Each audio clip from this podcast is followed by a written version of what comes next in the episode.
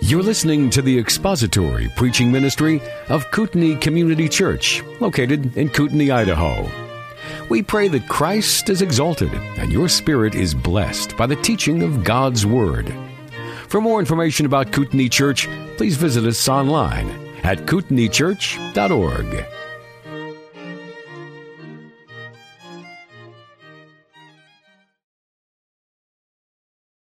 You find your place there, let's bow our heads before we begin our study. Our Father, we thank you for your word again, and it is before us. We thank you that we have a copy of it in our own language, that you have blessed us with uh, eyes to see in your word who you are, who Christ is. And we pray that through the preaching of your word that we would hear from you in the pages of scripture this morning. May you be glorified through the response of your people as we offer our obedience and, and our love and affection toward Christ. We pray that you would instruct us in your word and will do a work in our hearts that only you can do. We thank you for your word, which is clear to us, and we pray that we would be able to see the application that you would have for us to make today, that you would be honored here through the preaching and teaching of your word. We pray in Christ's name. Amen. Well, we have worked our way through the Good Shepherd discourse, and we've gotten out, we, we've gotten to the end of verse 18, which is the, the discourse proper, we should say. Now we are looking at verses 19 and following, which is the response to the discourse. And John kind of has this way in his gospel of, of giving us the words and the works of Jesus. And I've said before that John really revolves, the whole outline of the book of John revolves around the seven discourses and the seven signs of John's gospel, seven miracles and seven sermons.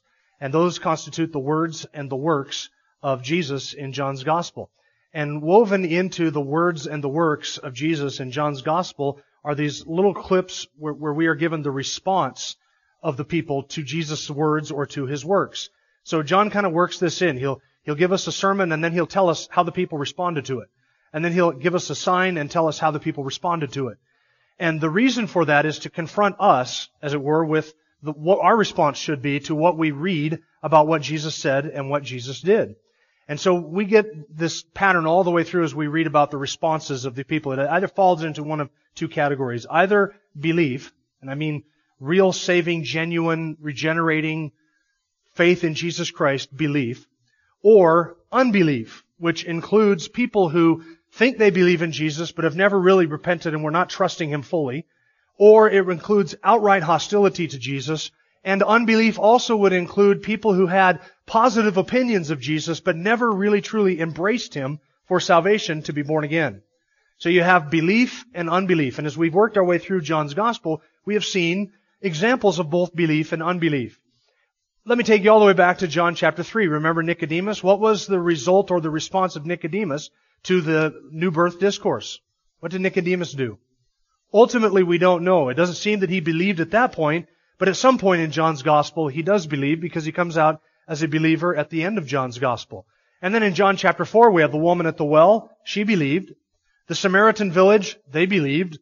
The nobleman's son in chapter 4, he believed. John chapter 5, we have the man who was healed at the pool of Bethesda. He did not believe. He turned Jesus into the leadership. And then the Pharisees in John chapter 5, they did not believe. And then John chapter 6, the response to the discourse, the crowds, did they believe? No, they walked away from him. They said, we're not interested in the tough teaching. We wanted the free food. We thought it was all about a buffet. We didn't realize you were going to preach to us. And when Jesus preached, they left and he was left with his disciples. His disciples believed, but not all the disciples. One of them was a devil, Judas. He didn't believe. And then in John chapter 7, we have the response of the crowd. They were divided. Some people defended him, some people wanted to kill him. In John chapter 8, the Jews, the Pharisees, they wanted to stone him. In John chapter 9, the Jews rejected him and did not believe upon him. But one man believed, and that was the man who was born blind. He worshiped Jesus. And then in John chapter 10, we get another discourse, and now we get another response to the discourse in chapter 10. And we need to ask ourselves, do these people fall in the category of believers or unbelievers? And it's pretty easy to, to see what it is that John says about them. These are all clearly unbelievers. So here we have another example of unbelief as a response to Jesus' teaching in the Good Shepherd Discourse. So we're going to look today at verses 19 through 21. Let's read it together first. A division occurred again among the Jews because of these words. Many of them were saying, He has a demon and is insane. Why do you listen to him? Others were saying, These are not the sayings of one demon possessed. A demon cannot open the eyes of the blind, can he? Now, what I love about John and the way he handles this is, as we look at the response to Jesus' teaching and to Jesus' deeds, what is interesting is the, response, the responses themselves are both instructive and fascinating. I find an incredible amount of fascinating stuff in these three verses. Just as I look at the mindset of these men and how they responded to what Jesus taught, it is very instructive to us today to get, get into their mindset and look at what it is that they said in response to what Jesus did. So let's notice first of all, in verse 19, there was a division occurred, and you'll notice that John says, this division occurred again among the Jews. That's John's way of reminding us that there were other instances of division among the people, even in the immediate chronological context of what we're reading here. Do you remember last week I reminded you chapter 7, 8, 9, 10, a half of chapter 10 all take place within, at the maximum, a two week period of time in the life of Jesus around the Feast of Tabernacles. There are other instances of division among the people in response to Jesus, and I want you to notice them, just so you can see what John means when he says again. Turn back to John chapter 7 the beginning of John chapter 7 in verse 10. This is before the Feast of Tabernacles and before Jesus even got to Jerusalem for the Feast of Tabernacles, the people already were galvanized in their opinions about Jesus of Nazareth. Because his fame had spread, people heard of his miracles, they heard of his teaching, and they heard that he was likely, or they expected that he was going to be at the Feast of Tabernacles. Verse 10. When his brothers had gone up to the feast, then he himself also went up, but not publicly, but as if in secret. So the Jews were seeking him at the feast. We find out from verse 1 it was because they wanted to kill him. The Jews were seeking him at the feast and were saying, Where is he? There was much grumbling among the people, the crowds uh, concerning him. But some were saying he is a good man. Others were saying, no, on the contrary, he leads the people astray. Do you see the division? He's a good man? No, he's a false teacher. And the crowds were divided over who, of what type of a person Jesus was. Verse 13, yet no one was speaking openly of him for fear of the Jews. Look down at verse 40 of chapter 7. Verse 40. This is after Jesus declared in verse 37, If anyone is thirsty, let him come to me and drink. He who believes in me, as the scripture said, from his innermost being will flow, flow, flow rivers of living water. Verse 40, some of the people, therefore, when they heard these words, were saying, This certainly is the prophet. Others were saying, This is the Christ. Still others were saying, Surely the Christ is not going to come from Galilee, is he? Has not the scripture said that the Christ comes from the descendants of David and from Bethlehem, the village where David was? So a division occurred in the crowd because of him.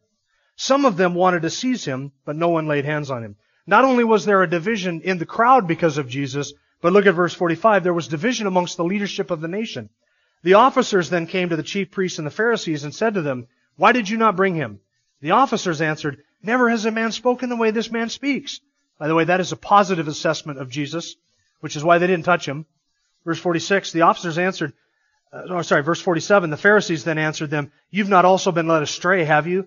No one of the rulers of the Pharisees has believed in him, has he? But this crowd, which does not know the law, is accursed. You have a division between the leadership and the temple police. Now look at verse 50. Now you have division even in the leadership. Nicodemus, he who came to him before, being one of them, said to them, Our law does not judge a man unless it first hears from him and knows what he's doing, does it? And they answered him, You're not also from Galilee, are you? Search the scripture and see that no prophet arises out of Galilee. And there was a division even amongst the leadership. You had men like Nicodemus on one side who said, let's give him a fair hearing. And then you had the Pharisees on the other side who said, what are you, a Galilean too? They did everything they could to blaspheme Jesus and to curse him. And now look at verse, chapter 9, verse 16. After the man was healed who had been born blind. This is the response to leadership. Verse 16 of chapter 9. Therefore some of the Pharisees were saying, this man is not from God because he does not keep the Sabbath. But others were saying, how can a man who is a sinner perform such signs? and there was a division among them. So there was a division among the people, there was a division among the crowd, there was a division among the leadership of the nation. Here's what we are to understand, going back to John chapter 10 verse 19. Here's what we are to understand. This two week period in the life of Jesus, it divided the entire city. Everybody had an opinion about Jesus. Amongst the crowds, there were all these little sects who had their own opinion about who Jesus was. And some of them vocalized it openly, but some of them said nothing in the presence of the leadership of the nation because the leadership had their own official assessment of Jesus, but the leadership itself was divided. You had the, most of the Pharisees thinking one thing, and some of the Pharisees, men like Joseph of Arimathea and Nicodemus, who said, let's give him a fair hearing. Let's not judge the man before we hear what he has to say and see what he has to do. Then let's assess him on the merits of what he says and what he does. So amongst the Pharisees you have a division. Now in verse 19, this division existed again as a result of the Good Shepherd Discourse. So in the temple, you have the Pharisees there. Remember, the man who was born blind is there. The disciples are there. And Jesus is talking to them. The man who has been born has bowed down, uh, been born blind, bowed down and worshiped Jesus. And then Jesus gives them the Good Shepherd Discourse. And now you have the Pharisees falling into two camps. Some saying he's demon possessed and some saying these are not the words and the works of a man who is demon possessed. And this is now the third time John is reminding us that there was a division among the people. Nobody agreed about Jesus. It is not an overstatement to say that Jesus of Nazareth is the most divisive figure in human history. The most divisive figure in human history. His words and his teachings were not intended to unite everybody. His words and teachings were not intended to get everybody to gather around them and say, oh, that's nice. Let's just everybody have a big group hug around some central truth. Jesus knew that. His words were divisive. It divided the nation of Israel. It divided the crowds. It divided the people. Some people thought he was nuts. Some people thought he was demon possessed. Some people thought he was God and worshiped him.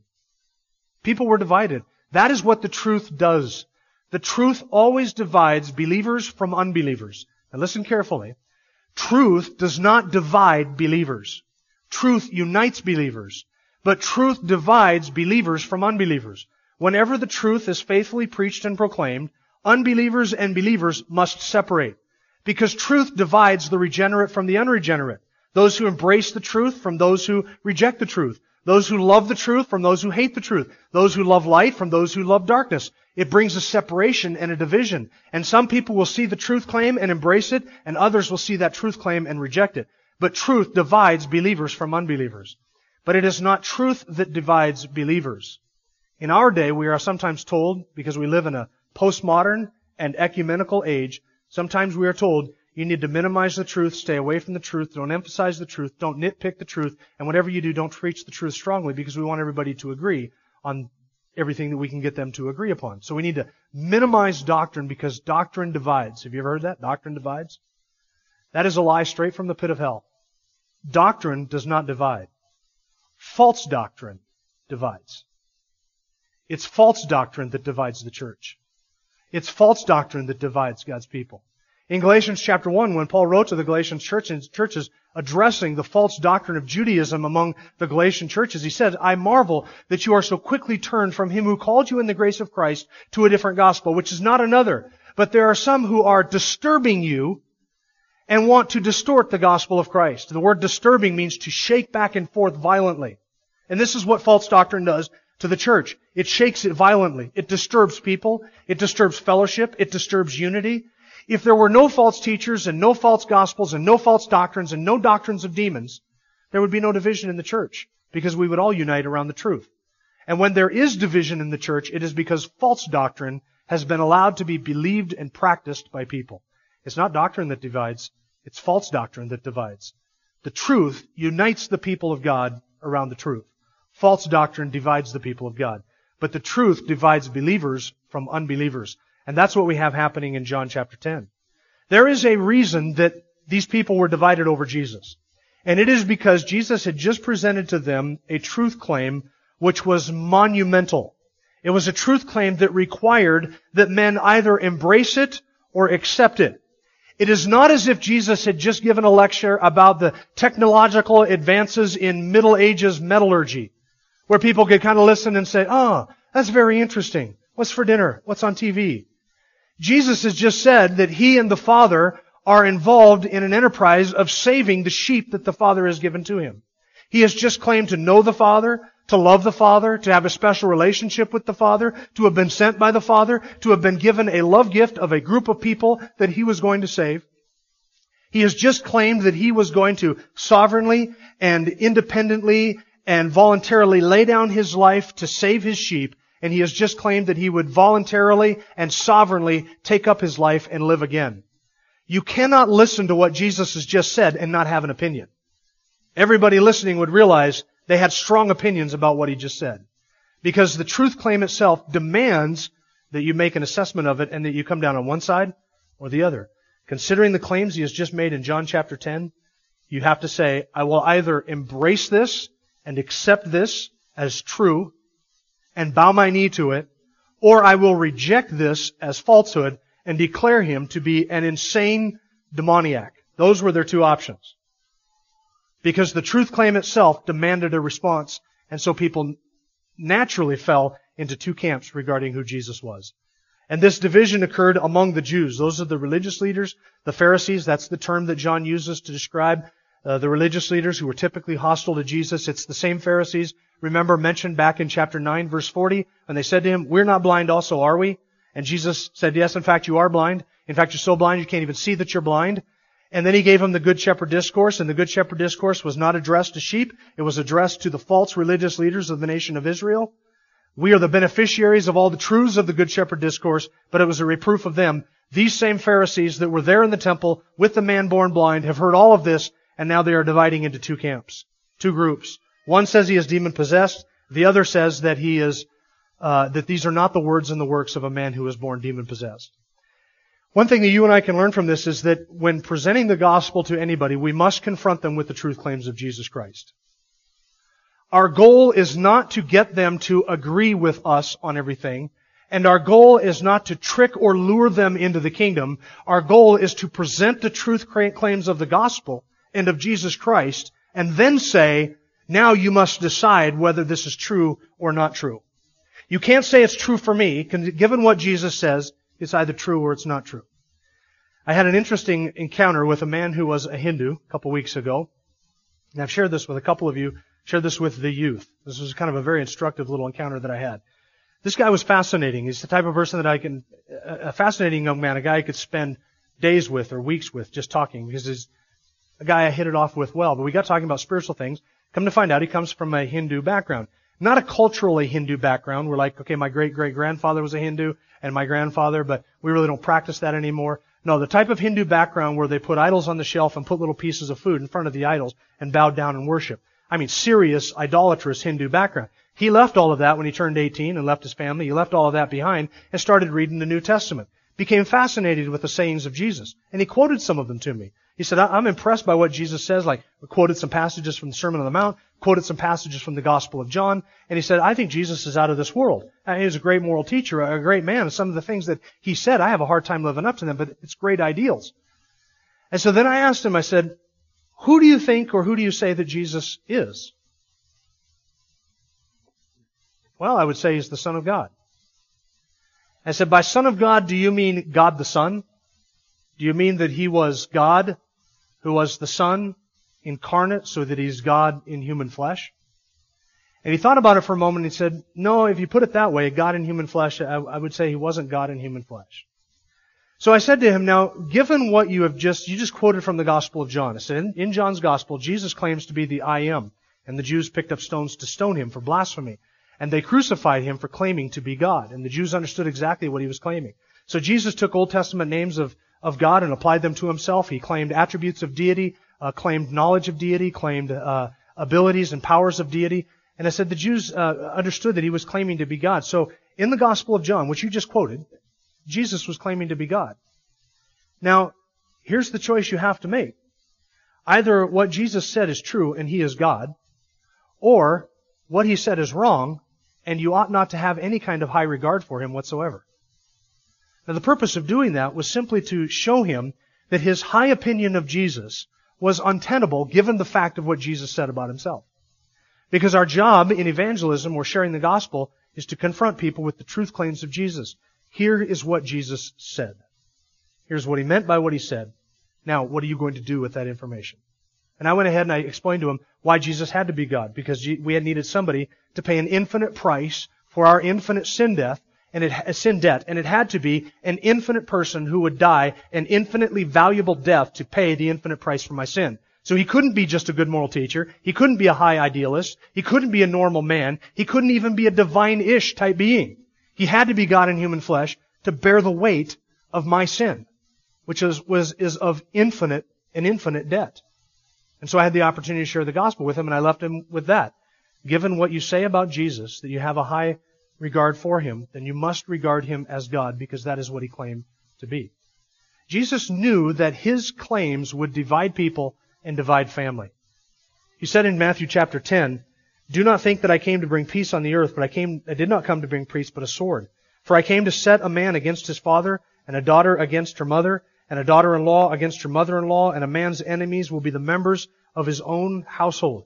Paul in 2 Corinthians chapter 2 verse 15 and 16 said, We are a fragrance of Christ to God among those who are being saved and among those who are perishing. To the one an aroma of death to death, and to the other an aroma of life to life. And who is adequate for these things?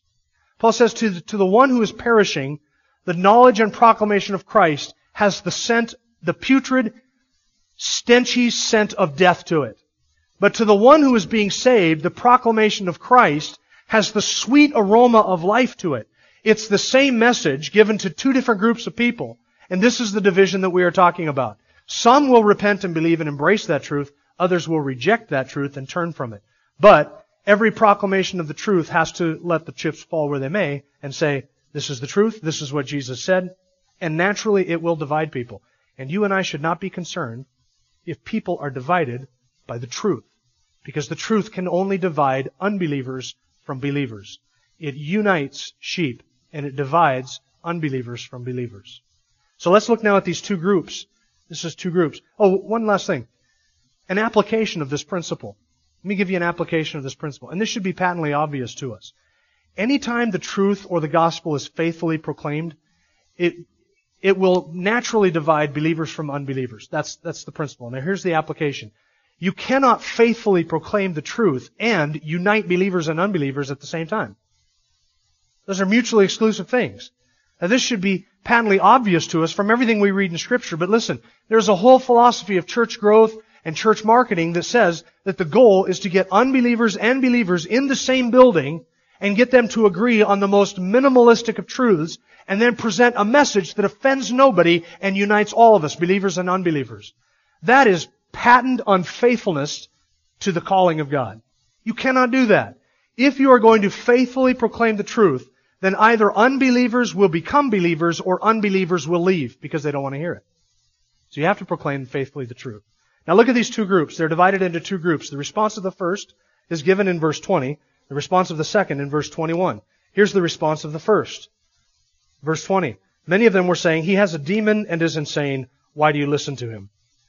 The first group called him demon possessed. Now this is not the first time in John's gospel that they have called uh, Jesus demon possessed. In fact, this was not the first time in Jesus' life that he was called demon possessed.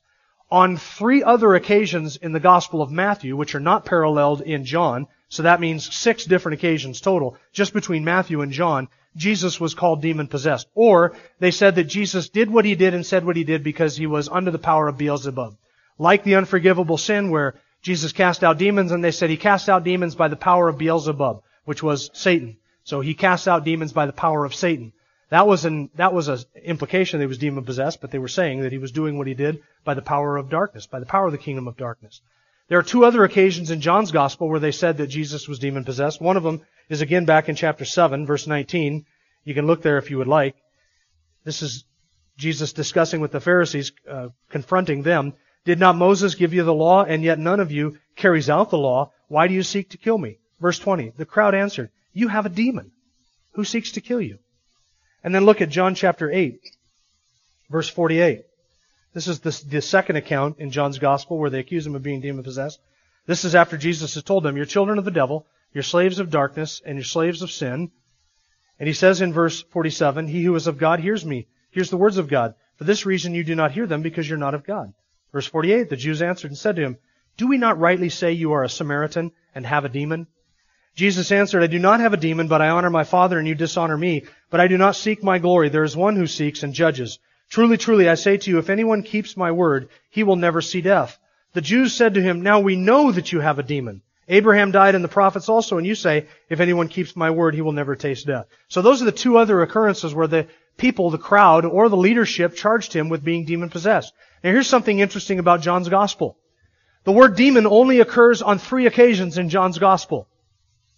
All three times the word demon is used by the opponents of Jesus, the leadership of the nation, of the crowds, to accuse Jesus of being demon possessed. Because in John's gospel there are no demon possessed people, then there are no exorcisms. So the three times that John uses the word demon, all three of them are used of Jesus by his enemies. Now that is a stroke of irony for this reason. The only three times it's used, it's used to describe Jesus. That makes that charge stand out in John's gospel. And it is very ironic for this reason. The Jews claimed to be a people who knew the holy and righteous and true God, and to serve the holy and righteous and true God. And then, when the holy and righteous true God walked among them, what did they say about him? You're demon possessed. And all three times the word demon is used, they're using it of Jesus. I cannot think of a more vile, a more untrue, a more blasphemous statement to make regarding Jesus Christ than to suggest that he had a demon or did what he did by the power of darkness. But this is what the religious leaders did. And I want you to notice, it is not an argument against what he has done. They do not deal with the claims that he has made.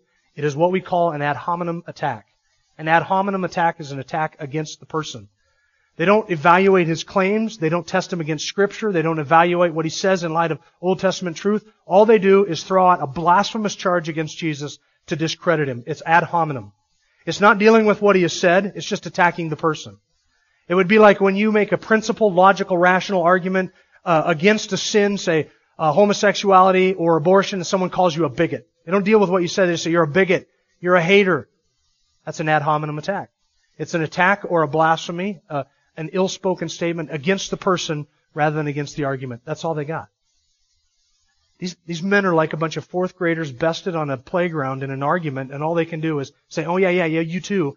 And they just throw out accusations against Jesus. It's slanderous, it's horrible, but look how inane and silly and stupid it is. Given what he has just claimed, the best they can come up with is, he has a demon. And they slander not only him, but any who would listen to him. If, if you listen to the sayings of this demon possessed, insane man, what does that say about you? You must be just as insane if you're going to give him a hearing. And so they slander not only the Lord Jesus, but those who are willing to give him a hearing as well. There must have been some in that crowd that this first group knew was willing to give Jesus a fair hearing.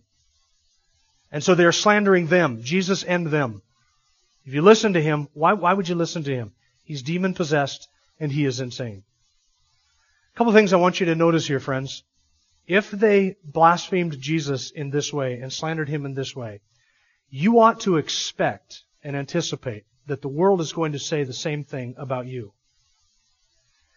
If they hated Jesus, they will also hate us. That should be a given.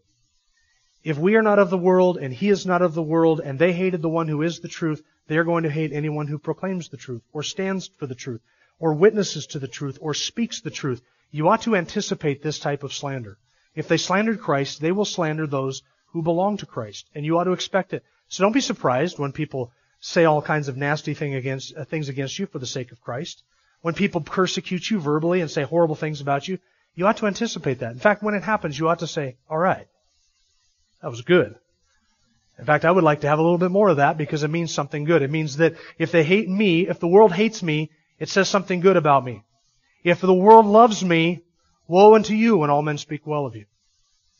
I think we as Christians, and I've, I've kind of implied this in, in recent weeks, I think we as Christians in this country are entering into a period of time which is going to be very interesting.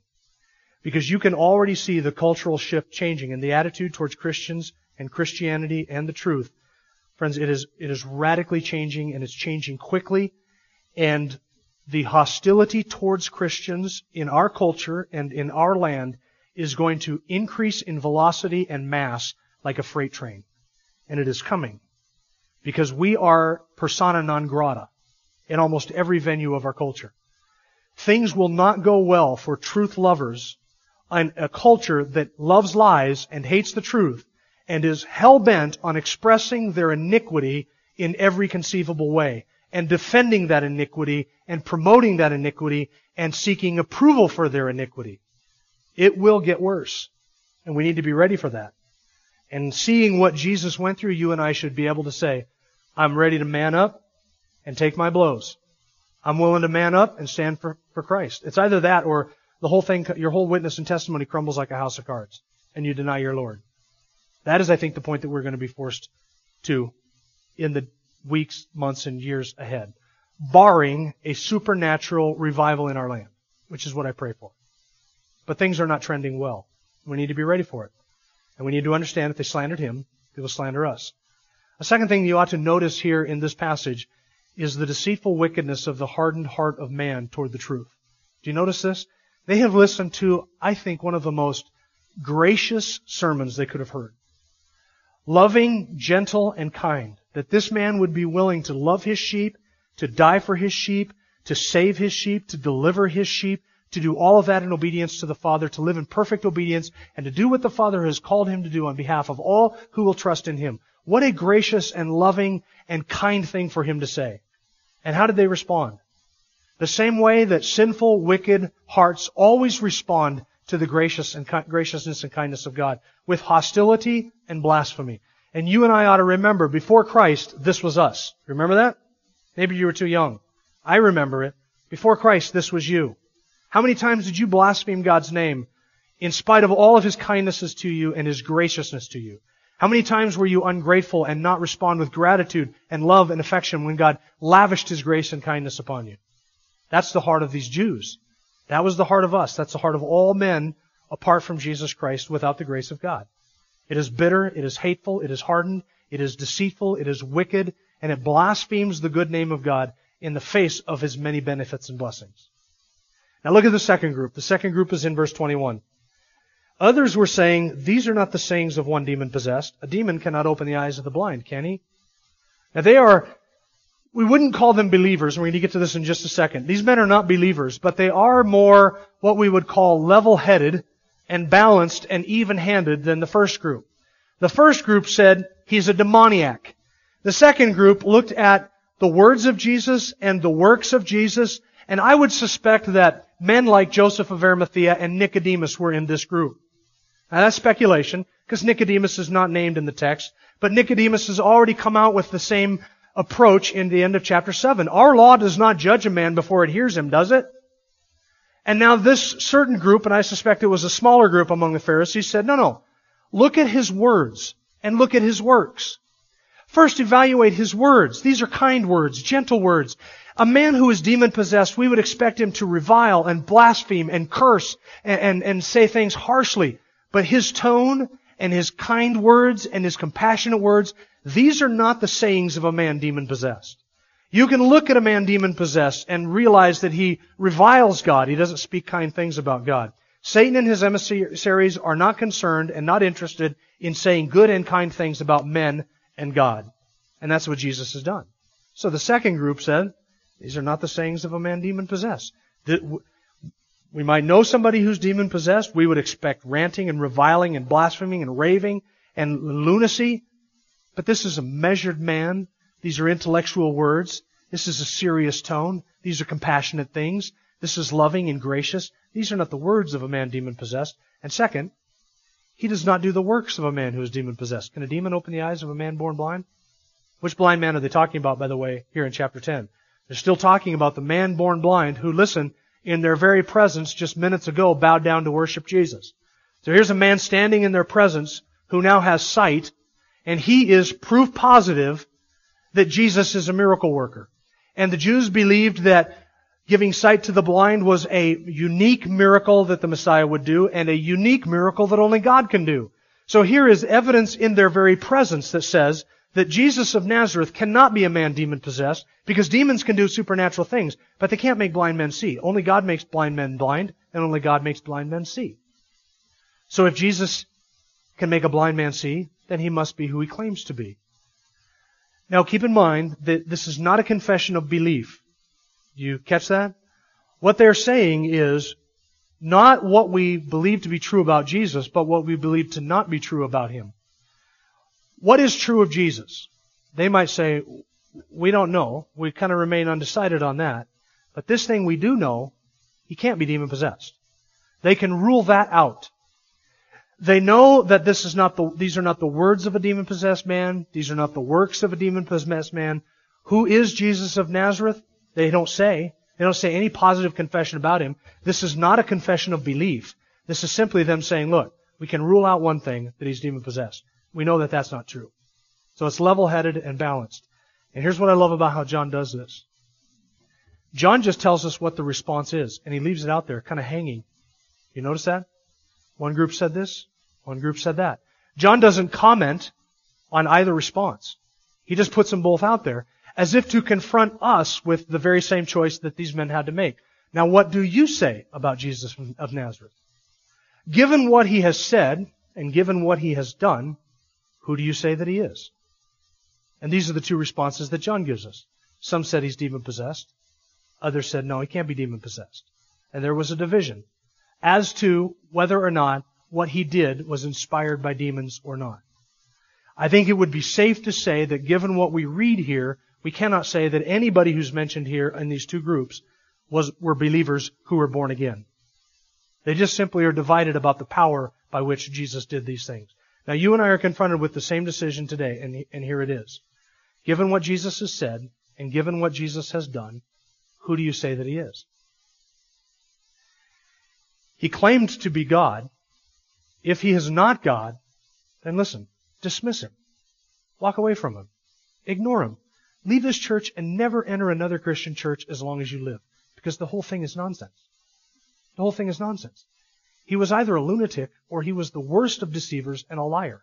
He was either out of his mind or he was intentionally deceiving people. Those are your options. But if he is God, then there's only one response that is appropriate. You must bow the knee in humble surrender, love, and obedience to this one who claimed to be God and the Savior of all who will believe in him. So that's how John leaves it. What is your response? You only have two choices. You either trust Jesus Christ or face him as judge. Those are your two options. Let's pray. Our Father, we are so grateful to you for what you have done for us in Christ in delivering us from our blindness and our love for darkness and our hatred for the light. It is all your grace and goodness that has done this. And the responses of people to your Son and what he did, as blasphemous as they were, are instructive to us and challenging to us. We thank you that Jesus is not a deceiver, that he was not a lunatic, but that he was God in human flesh, who died to save us and deliver us from your wrath and to give us eternal life. We thank you for Christ and his work for us on the cross. We thank you for the blood that has atoned for our sin. And it is our joy and our privilege to bow the knee before you in humble surrender, to claim Christ as our own, and to gladly worship and love him because of what he has done and for who he is. We thank you for these things and these reminders this morning. In Christ's name, amen. Thank you for listening to the latest podcast from Kootenai Church. If you'd like to learn more about Kootenai Church or to donate to our church ministry, you can do so online by visiting kootenaichurch.org. We hope you enjoyed this podcast and pray you'll join us again next time. Once again, thank you for listening.